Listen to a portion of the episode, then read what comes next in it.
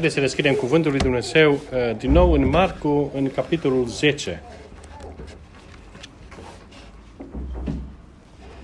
În Marcu, în capitolul 10 și vom citi o, uh, o întâlnire, despre o întâlnire probabil bine cunoscută uh, tuturor, despre tânărul bogat.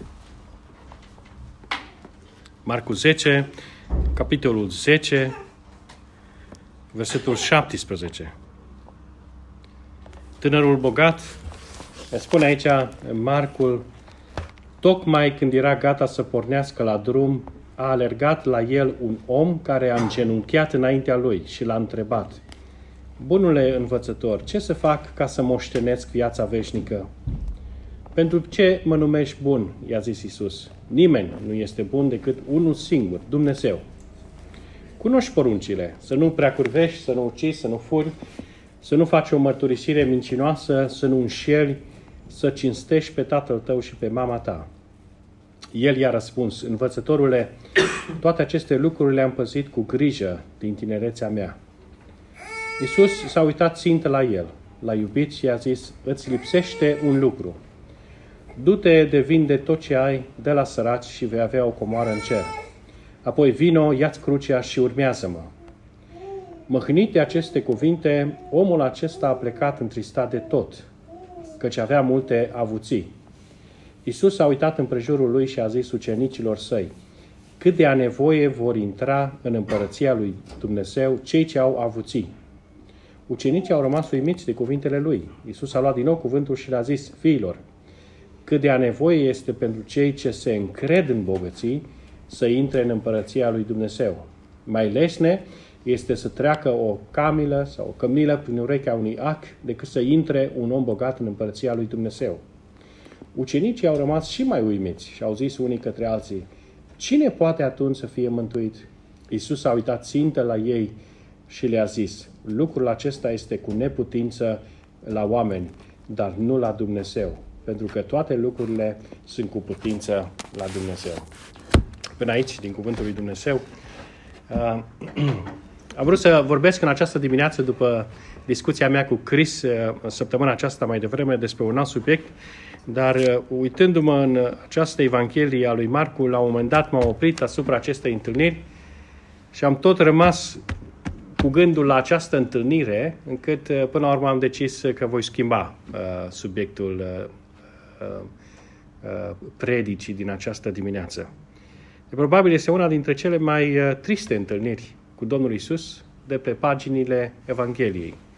Nu? Dacă stăm puțin să medităm, acest tânăr bogat care uh, avea totul, avea o neliniște, dar avea totul. Și o să vorbim despre asta puțin mai târziu, care aleargă după omul potrivit, uh, vine cu atitudine potrivită, pune cea mai importantă, poate, întrebare din viața aceasta, întrebarea potrivită, nu? Uh, uh, și totuși, în cele din urmă, omul acesta pleacă întristat de tot.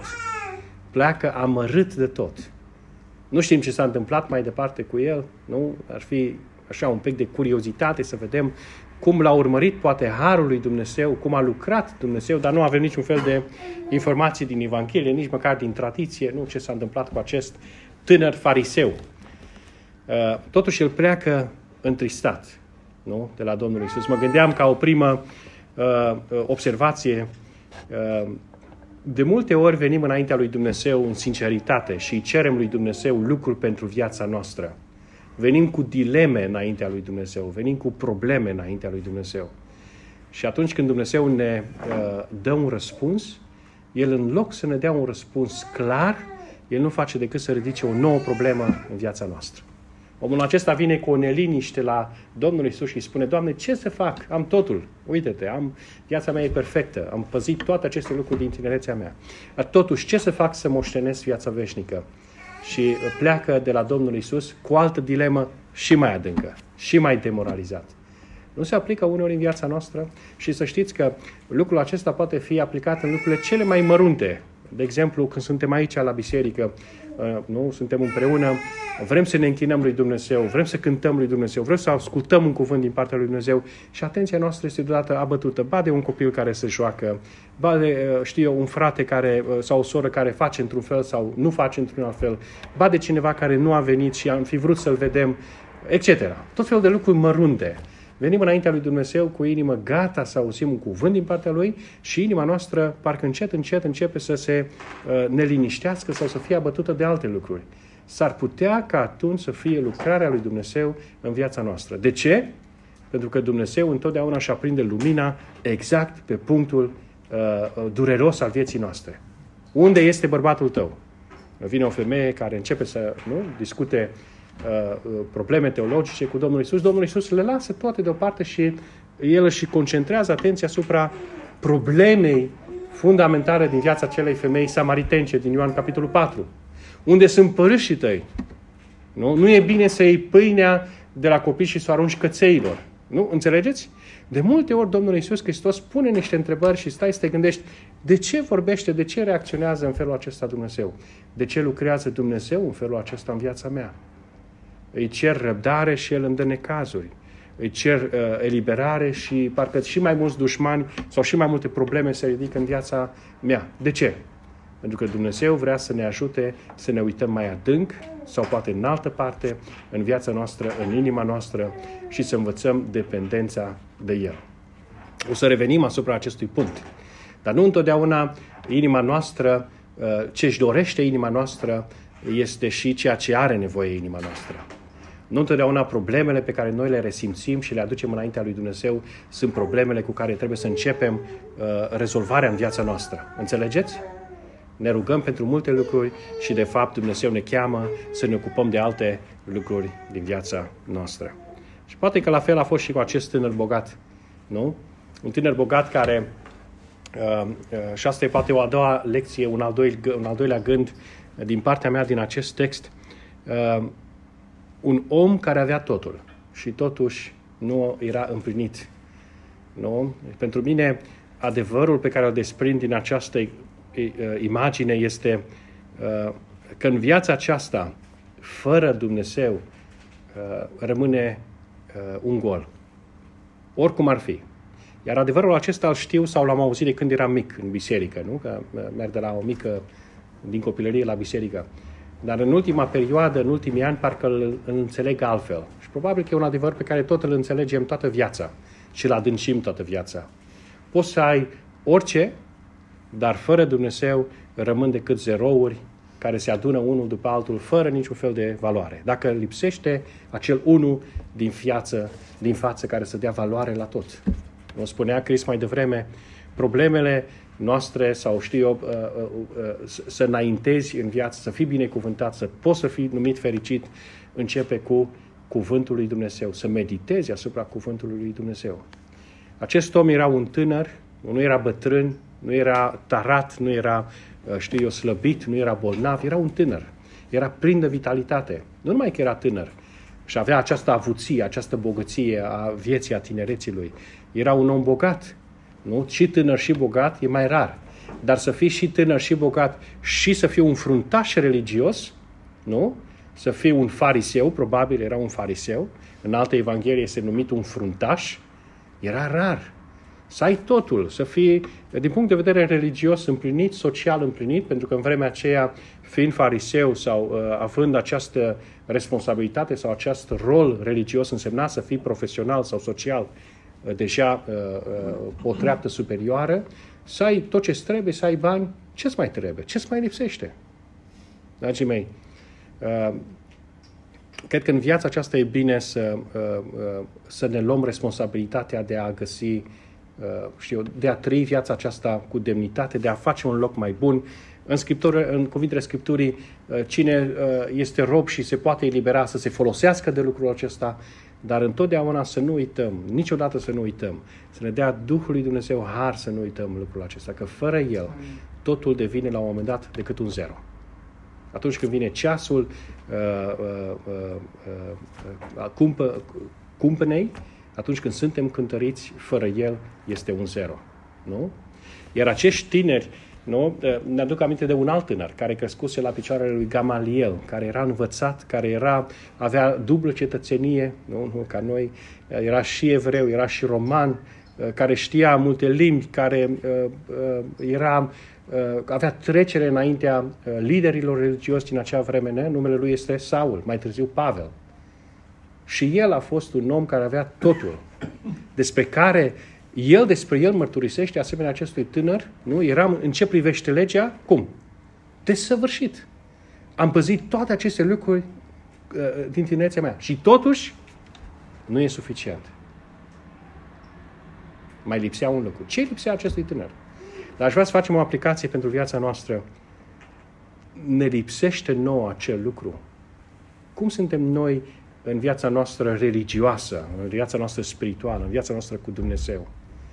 Pentru că putem să ajungem excelenți în religia noastră, o religie nu ortodoxă, nu catolică, ci evanghelică, și totuși să ne lipsească ceea ce, să, ceea ce ar trebui să dea stabilitate, fundament vieții noastre, și anume relația cu Dumnezeu.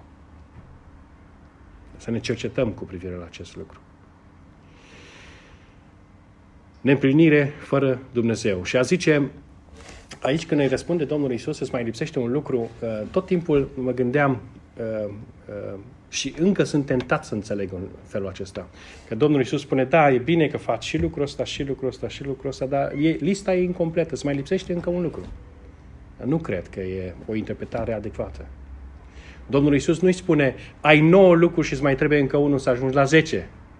Domnul Isus îi spune, îți lipsește ceva fundamental îți lipsește direcția. Direcția pe care mergi tu nu este bună. Ceea ce faci tu nu este bun. Calea pe care mergi, dacă ar fi să ne întoarcem la imaginea pe care Cris a așezat-o înaintea noastră, este calea celor răi. Îți lipsește, nu, viața cu Dumnezeu. Uh, atunci când acest om vine la Domnul Isus și îi spune bunul învățător, nu? Domnul Isus, din nou, Parcă nu înțelegem de ce, dar uh, așa are sens în acest dialog. Domnul Isus îi spune, pentru ce mă numești bun? Unul singur este Dumnezeu. De fapt, cum trăia acest tânăr? Acest tânăr să punea în același plan cu Domnul Isus, îl recunoștea ca fiind un învățător, un învățător care învață bine calea lui Dumnezeu, că ăsta e sensul de bun învățătorule care înveți bine calea lui Dumnezeu, care ne explici cuvintele lui Dumnezeu, ajută-mă, luminează-mă, ajută-mă să înțeleg ce pot să fac ca să moștenesc viața veșnică. Ce trebuie să mai fac în plus? Dar acest învățător se plasează alături de Domnul Isus, dar în afara relației cu Dumnezeu. Dumnezeu este distant. Simțiți lucrul acesta din modul în care El își așează întrebarea înaintea Domnului Isus? Acest om nu are o relație, acest tânăr nu are relație cu Domnul Isus Hristos. Nu se apropie uh, cu, cu Dumnezeu, nu se apropie de Dumnezeu, nu este partener împreună cu Dumnezeu, nu este părtaș împreună cu Dumnezeu, nu umblă împreună cu Dumnezeu și face anumite lucruri sau nu face anumite lucruri. Nu. Dumnezeu este în afara vieții lui, iar el trebuie să facă anumite lucruri pentru a ajunge în veșnicie, pentru a primi viața veșnică. Înțelegeți? Și omul acesta, prin întrebarea, modul în care el își asează întrebarea, el spune de fapt, bunule învățător, ce trebuie să fac ca să ajung în părtășie cu Dumnezeu? Ca să ajung în viața veșnică, ca să ajung la Dumnezeu. Un Dumnezeu care nu este implicat în viața mea, dar un Dumnezeu pe care pot să-L găsesc în veșnicie, cu care pot să fiu în părtășie prin eforturile mele personale în veșnicie. Și Domnul Iisus nu face decât să așeze o graniță și spune, nu, numai unul singur este bun, Dumnezeu. Ce spune Domnul Isus cu alte cuvinte?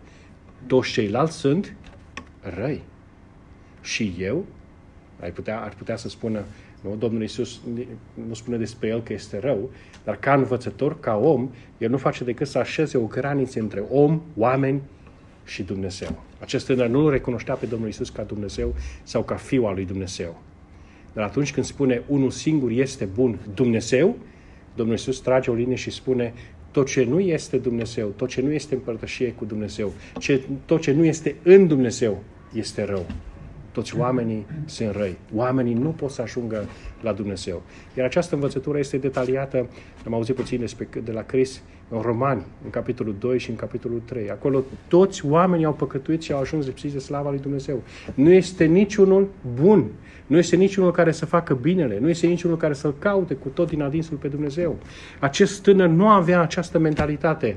Nu avea această, uh, cum să zic, conștiență, înțelegerea faptului că el nu numai că era rău în raport cu Dumnezeu, dar nu avea niciun fel de capacitate, nu avea niciun fel de șanse, nu avea niciun fel de posibilitate de a ajunge la Dumnezeu. Nu. El se vedea bun, el se vedea uh, parte dintr-un grup select, nu? Și el se vedea având șanse să ajungă în viața veșnică împreună cu Dumnezeu. Îi lipsea ceva. Și o să vedem ce îi lipsea. E, din punct de vedere religios, nu îi lipsea nimic. Am fi tentat să credem uh, că Domnul Isus îi spune, știi ceva, uh, fă un act suprem caritabil, dă tot ce ai. Și atunci religia ta va fi completă. Atunci vei ajunge să prinzi viața veșnică. Atunci vei fi ca Dumnezeu, vei fi în părtășie cu Dumnezeu. Atunci, nu, nu despre asta e vorba. Domnul Isus nu îi spune să-și desăvârșească religia. Domnul Isus nu îi spune să uh, mai facă ceva dintr-o serie de percepte. Nu. Omul acestuia îi lipsea un lucru. Dar ceea ce avea el nevoie nu se găsea în viața lui. Nu se găsea în ceea ce putea el să facă sau să nu facă. Nu era o nouă regulă și nu era nicio nouă provocare. El avea nevoie, îmi place imaginea aceasta, de a fi luat și sădit în altă parte. El avea nevoie să înțeleagă această distinție între Dumnezeu, care este singurul bun, și omul care este rău și care nu are niciun fel de capacitate de a ajunge la Dumnezeu. El avea nevoie să își piardă încrederea în sine, în bogățiile lui. El avea nevoie să se facă ca un copilaș și o să vedem lucrul acesta. Pentru că tânărul bogat, întotdeauna, în toate cele trei evanghelii, vine după acest pasaj în care mămicile, nu, nu tații, mămicile, tații erau, erau ocupați cu treburi teologice, nu probabil, dar mămicile își aduc copiii uh, la, uh, uh, la Domnul Isus, iar Domnul Isus îi primește. Pe acești copii și îi binecuvântează. Iar pe acest tânăr aprinde lumina acolo unde avea el nevoie, el nu avea nevoie să mai facă încă un pic de religie. Înțelegeți? El avea nevoie să renunțe complet la toată religia lui, la toate bogățiile lui, să renunțe complet la încrederea lui în viața pe care el a dus-o până atunci. Și nu doar atât, dar o să ajungem și acolo, pentru că altfel sărim, ca și gânduri, avea nevoie să-L urmeze pe Domnul Isus. Vino și urmează-mă. Mă gândeam, ar fi fost acest om un al 13-lea ucenic, apostol? Ar fi fost el poate cel care ar trebui să fi luat locul lui Iuda? Nu știu. Așa, sunt niște întrebări nebune, niște speculații, nu, din partea mea. Se poate, de ce nu? Cui a mai făcut chemarea Domnului Isus atât de personal? Vino și urmează-mă. Vino după mine. Sunt mulți care l-au urmat pe Domnul Isus, cu multe motivații, nu? Să mănânce, că au mâncat, că n-au mâncat, că uh, uh, sunt mulți care au venit cu grămada și atunci când Domnul Isus din nou le-a, uh, i-a provocat, nu? S-au întors și au plecat și s-au risipit, dar parcă nu mai văd nicăieri în Scriptură, afară de ucenici, astfel de chemări personale, individuale. Vino și urmează-mă. Ucenicii spun în alte evanghelii, iată am lăsat totul și te-am urmat pe tine. Vedeți că am face parte din același plan. Ar fi avut el oare chemarea de a fi apostol? Nu știu. Dar, dragii mei, atunci când noi venim înaintea lui Dumnezeu cu probleme din viața noastră, atunci când noi credem că bătăliile din viața noastră se duc într-un plan sau într-altul sau într-o anumită zonă, s-ar putea ca Dumnezeu să ne cheme să ne judecăm cu El, înțelegeți? Să aprindă lumina într-un aspect din viața noastră, cu totul neașteptat pentru noi. Uh, într-un mod în care uh, nu ne-am așteptat și pe un alt plan decât noi credem că uh, uh avem nevoie. De ce? Ca Dumnezeu să ne ducă mai adânc în relație cu El. Iată, acest tânăr, nu, bogat, se apropie de Domnul Isus, îi spune Domnul Isus, cunoști poruncile. Haideți să medităm puțin asupra acestui verset. Ce îi spune Domnul Isus când uh, îi așează această oglindă în față? Dacă citim toate aceste porunci, nu din a doua parte a decalogului, din cele 10 porunci, care au de-a face cu relația dintre oameni, uh, despre care omul acesta, tânărul, spune toate aceste lucruri le-am păzit cu grijă din tinerețea mea. Iată o altă lecție pentru mine. Domnul Isus îl ajută să se uite în legea, uh, în cele 10 porunci, în care nu, interdicțiile sunt, uh, sunt enumerate una după alta. Să nu prea curvești, să nu ucizi, să nu furi, să nu faci o mărturisie mincinoasă, să nu te implici într-un mod nedrept în viața celuilalt. Să nu faci rău. Nu? Cam așa aș traduce eu toate la un loc. Singura poruncă pozitivă este să cinstești pe tată și pe mama ta. Restul este abține-te. Nu face rău. S-ar putea ca viața cu Dumnezeu, nu s-ar putea, sigur, asta e uh, defectul meu uh, lingvistic, din limba română de data asta, cred că e singura de asta când zic uh, din limba română. Viața cu Dumnezeu nu înseamnă să fim abstinenți în ce privește răul cu privire la semenul nostru. Nu. Dumnezeu nu doar că nu ne face rău, Dumnezeu ne face bine. Și nu numai că ne face bine, El ne face bine costându-L pe El, dând totul pentru binele acesta. Înțelegeți? Tânărul acesta putea să spună, poate cu conștiința curată, nu știm. Dar sigur că și el a avut problemele lui pe care și le-a rezolvat conform ritualurilor religioase în acea vreme. Dar avea el o viață prin care nu făcea rău celorlalți? Da, probabil că da. Avea el însă o viață prin care el trăia în mod activ făcând bine celorlalți? Nu știm. Avea el un mod de viață prin care el făcea bine celorlalți costându-l?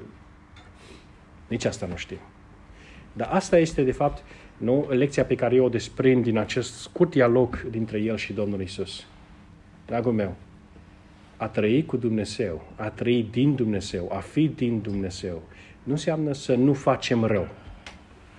De multe ori oamenii se bucură uh, gândindu-se uh, uh, mă bucur că nu trăiesc în păcat. Uh, mă bucur că am scăpat de păcatul acesta.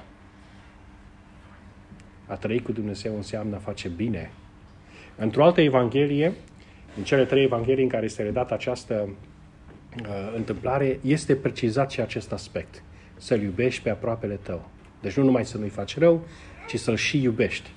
Și să-L iubești costându-te, jertfind. Iubirea costă întotdeauna. Iubirea costă întotdeauna. Ați gândit vreodată la lucrul acesta? accentul vieții noastre ca și creștini nu trebuie să pice asupra să nu facem rău, să ne oprim în a uh, uh, vorbi rău, a bârfi, a invidia, a fura, uh, a face rău cu vorbele, a bârfi, nu? Etc.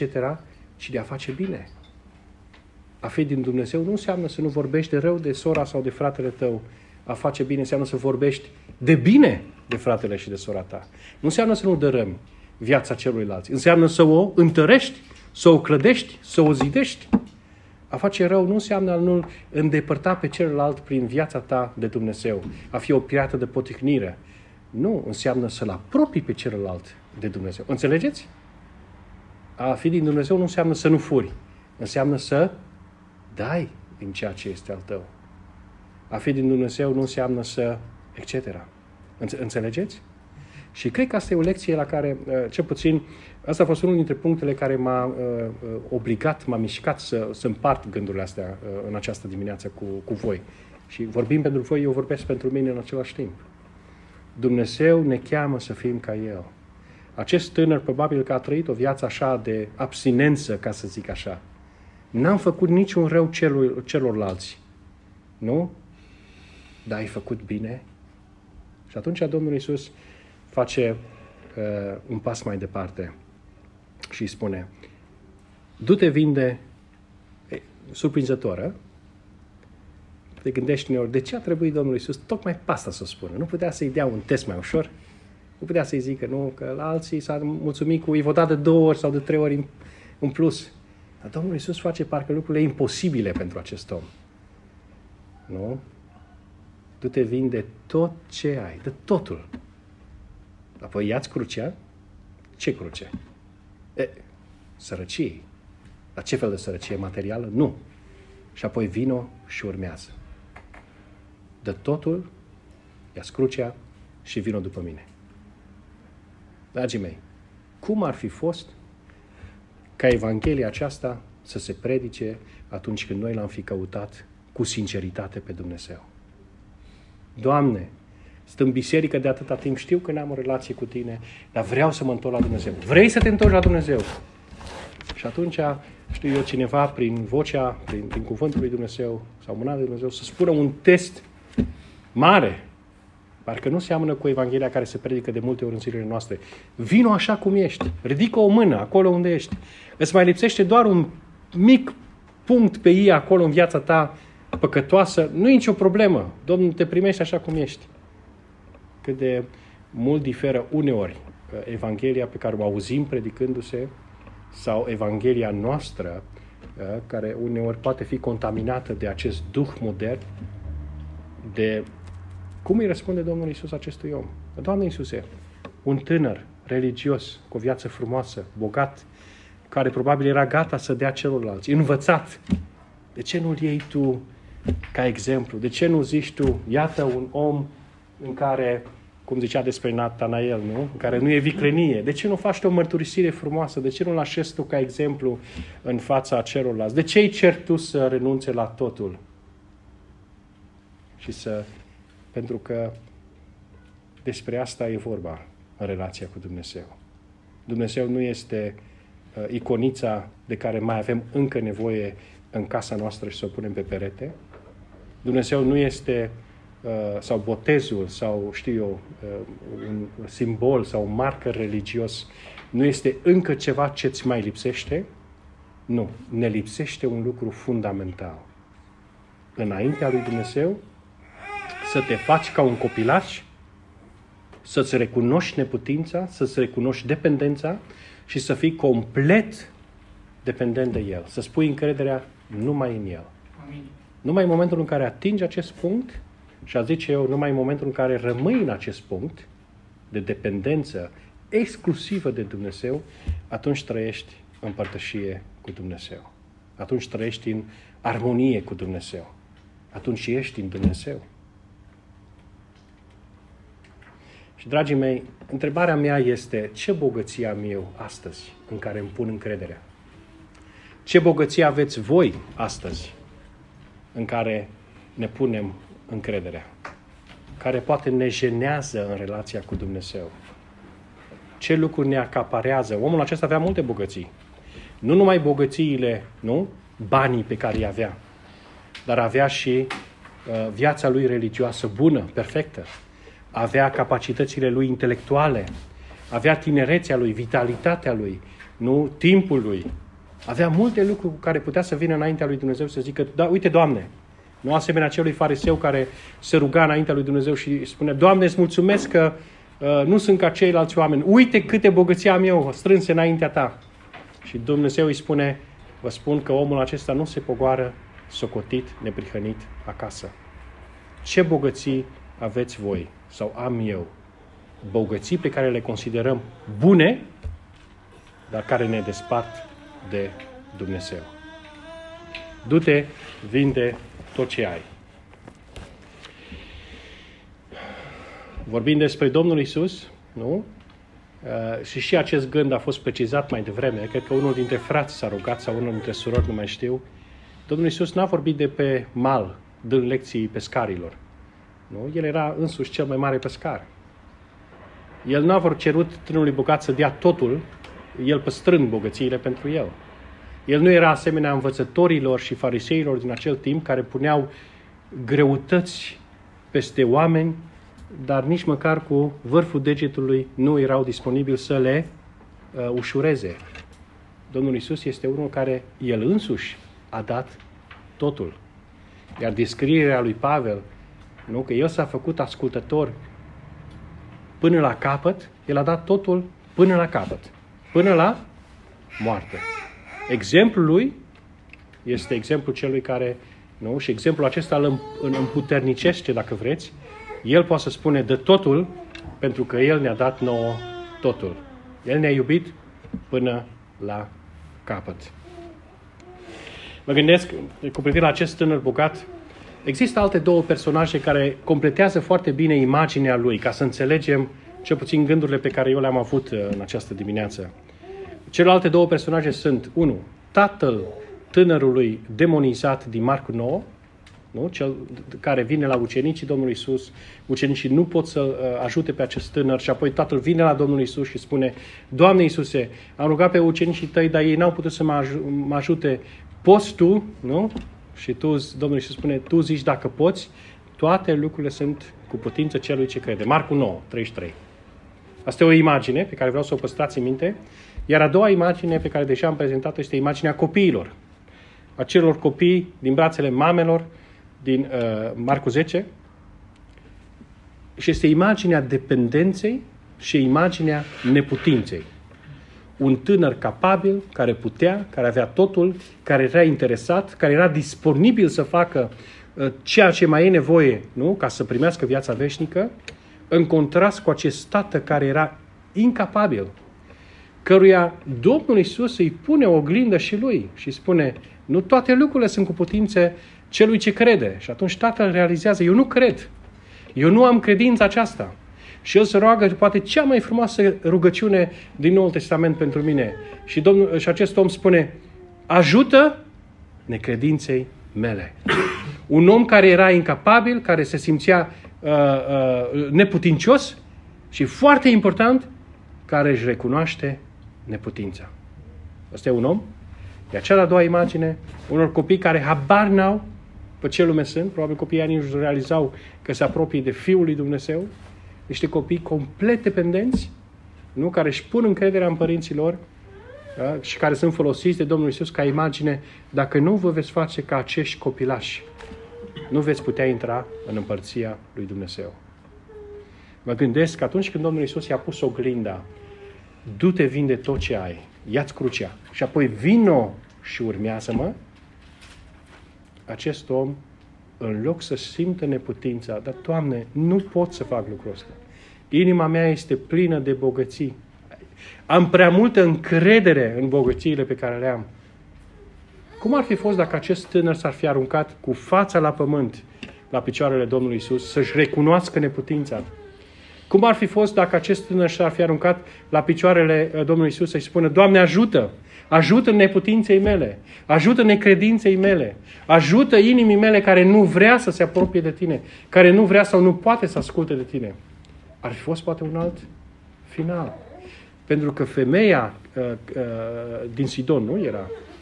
Când îi spune Domnul Isus, nu e bine să iei pâinea de la masa copiilor să o ajungi, să o arunci la căței.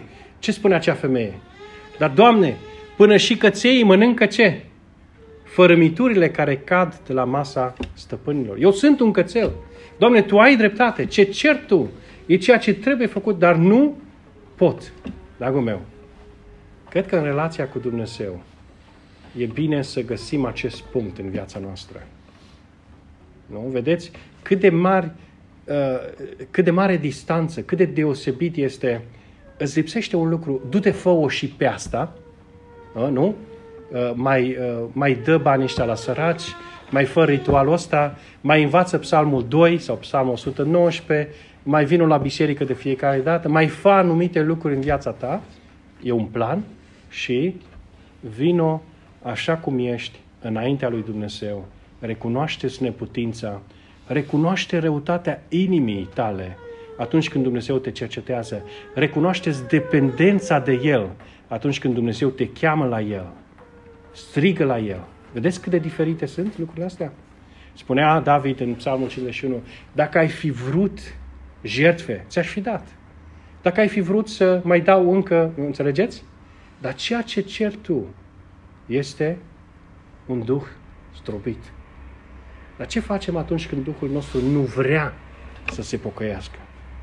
Că asta este dilema pe care eu aș vrea să o, să, o, să o creionez în această dimineață în fața noastră atunci când Dumnezeu descoperă problemele din viața noastră, să nu fugim de El în religie, încercând să facem lucruri ca să uh, uh, să împlinim, să fim, uh, uh, da, să răspundem cerințelor lui Dumnezeu. Nu.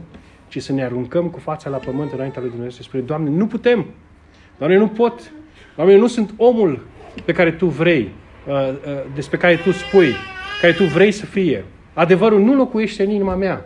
Inima mea este plină de tot felul de patim, de urăciuni. Ochii mei sunt murdari. Obiceiurile mele sunt stricate. Contactele mele nu sunt în regulă. Viața mea spirituală este o viață de religie. Exagerez, poate. Înțelegeți? Dar în felul acesta, când vii înaintea lui Dumnezeu și spui, Doamne, nu sunt, nu pot, atunci te așezi în atitudinea, în poziția potrivită înaintea lui Dumnezeu. Atunci primești acel lucru care îți mai lipsește. Cine poate atunci să fie mântuit? Ucenicii nu au înțeles. Ucenicii credeau, păi trebuie să faci ceva, să mai faci încă ceva, să dai tot, să devii franciscan, nu? să devii din ordinul celor care trăiesc săraci toată viața, nu? și în felul acesta sau trăiești izolat de lume, să te faci călugăr, nu? Înțelegeți? Nu, asta, totul e o religie. Dacă nu este dublat, nu zic că toți care fac lucrul ăsta sunt religioși și falși, dacă nu este dublat de atitudinea aceasta de smerenie și dependență totală de Dumnezeu. Dar mai face un pas mai departe. Vedeți? Și atitudinea asta de smerenie totală față de Dumnezeu rămâne goală atunci când ea nu este un, uh, dublată de o relație cu Isus Hristos. Noi nu facem lucruri pentru Dumnezeu. Dumnezeu să te binecuvânteze. Cerul să aibă milă de tine. Binele suprem într-o zi o să-ți răspătească. Asta tot, tot, tot vorbe goale sunt. Vino și urmează-mă.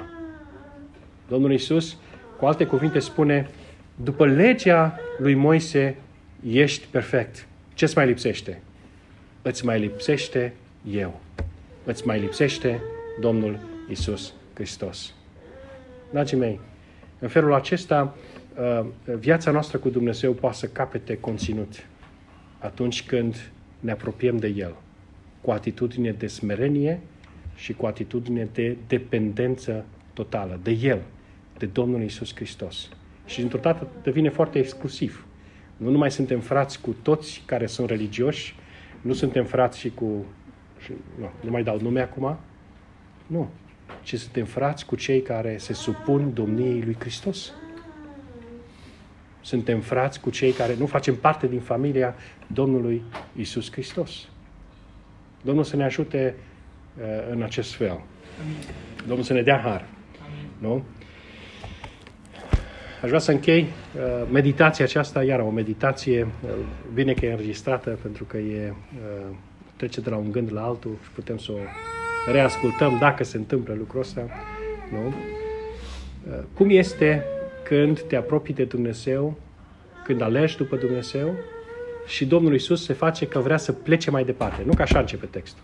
Chiar, chiar când trebuia să plece mai departe, vine un om, aleargă din răsputeri, se așează înaintea Domnului Isus. Doamne, ce să fac să moștenesc viața veșnică? Și Domnul Isus îi spune, vinde tot de la săraci și vină și urmează Domnul să ne dea har ca în căutarea noastră după El să atingem un astfel de punct de sinceritate, dar și mai important să ne dea har că atunci când El ne vorbește cu privire la problemele din viața noastră, să ne putem smeri. Poate să spunem la fel ca ucenicii care au fost întrebați, voi nu plecați? Că nu înțelegem. Când Domnul ne cere lucruri pe care nu putem le face, la cine să plecăm? Tu ai cuvintele vieții. Doamne, n-am pe altul. Tu ai cuvintele vieții. Domnul să ne ajute la asta. Amin.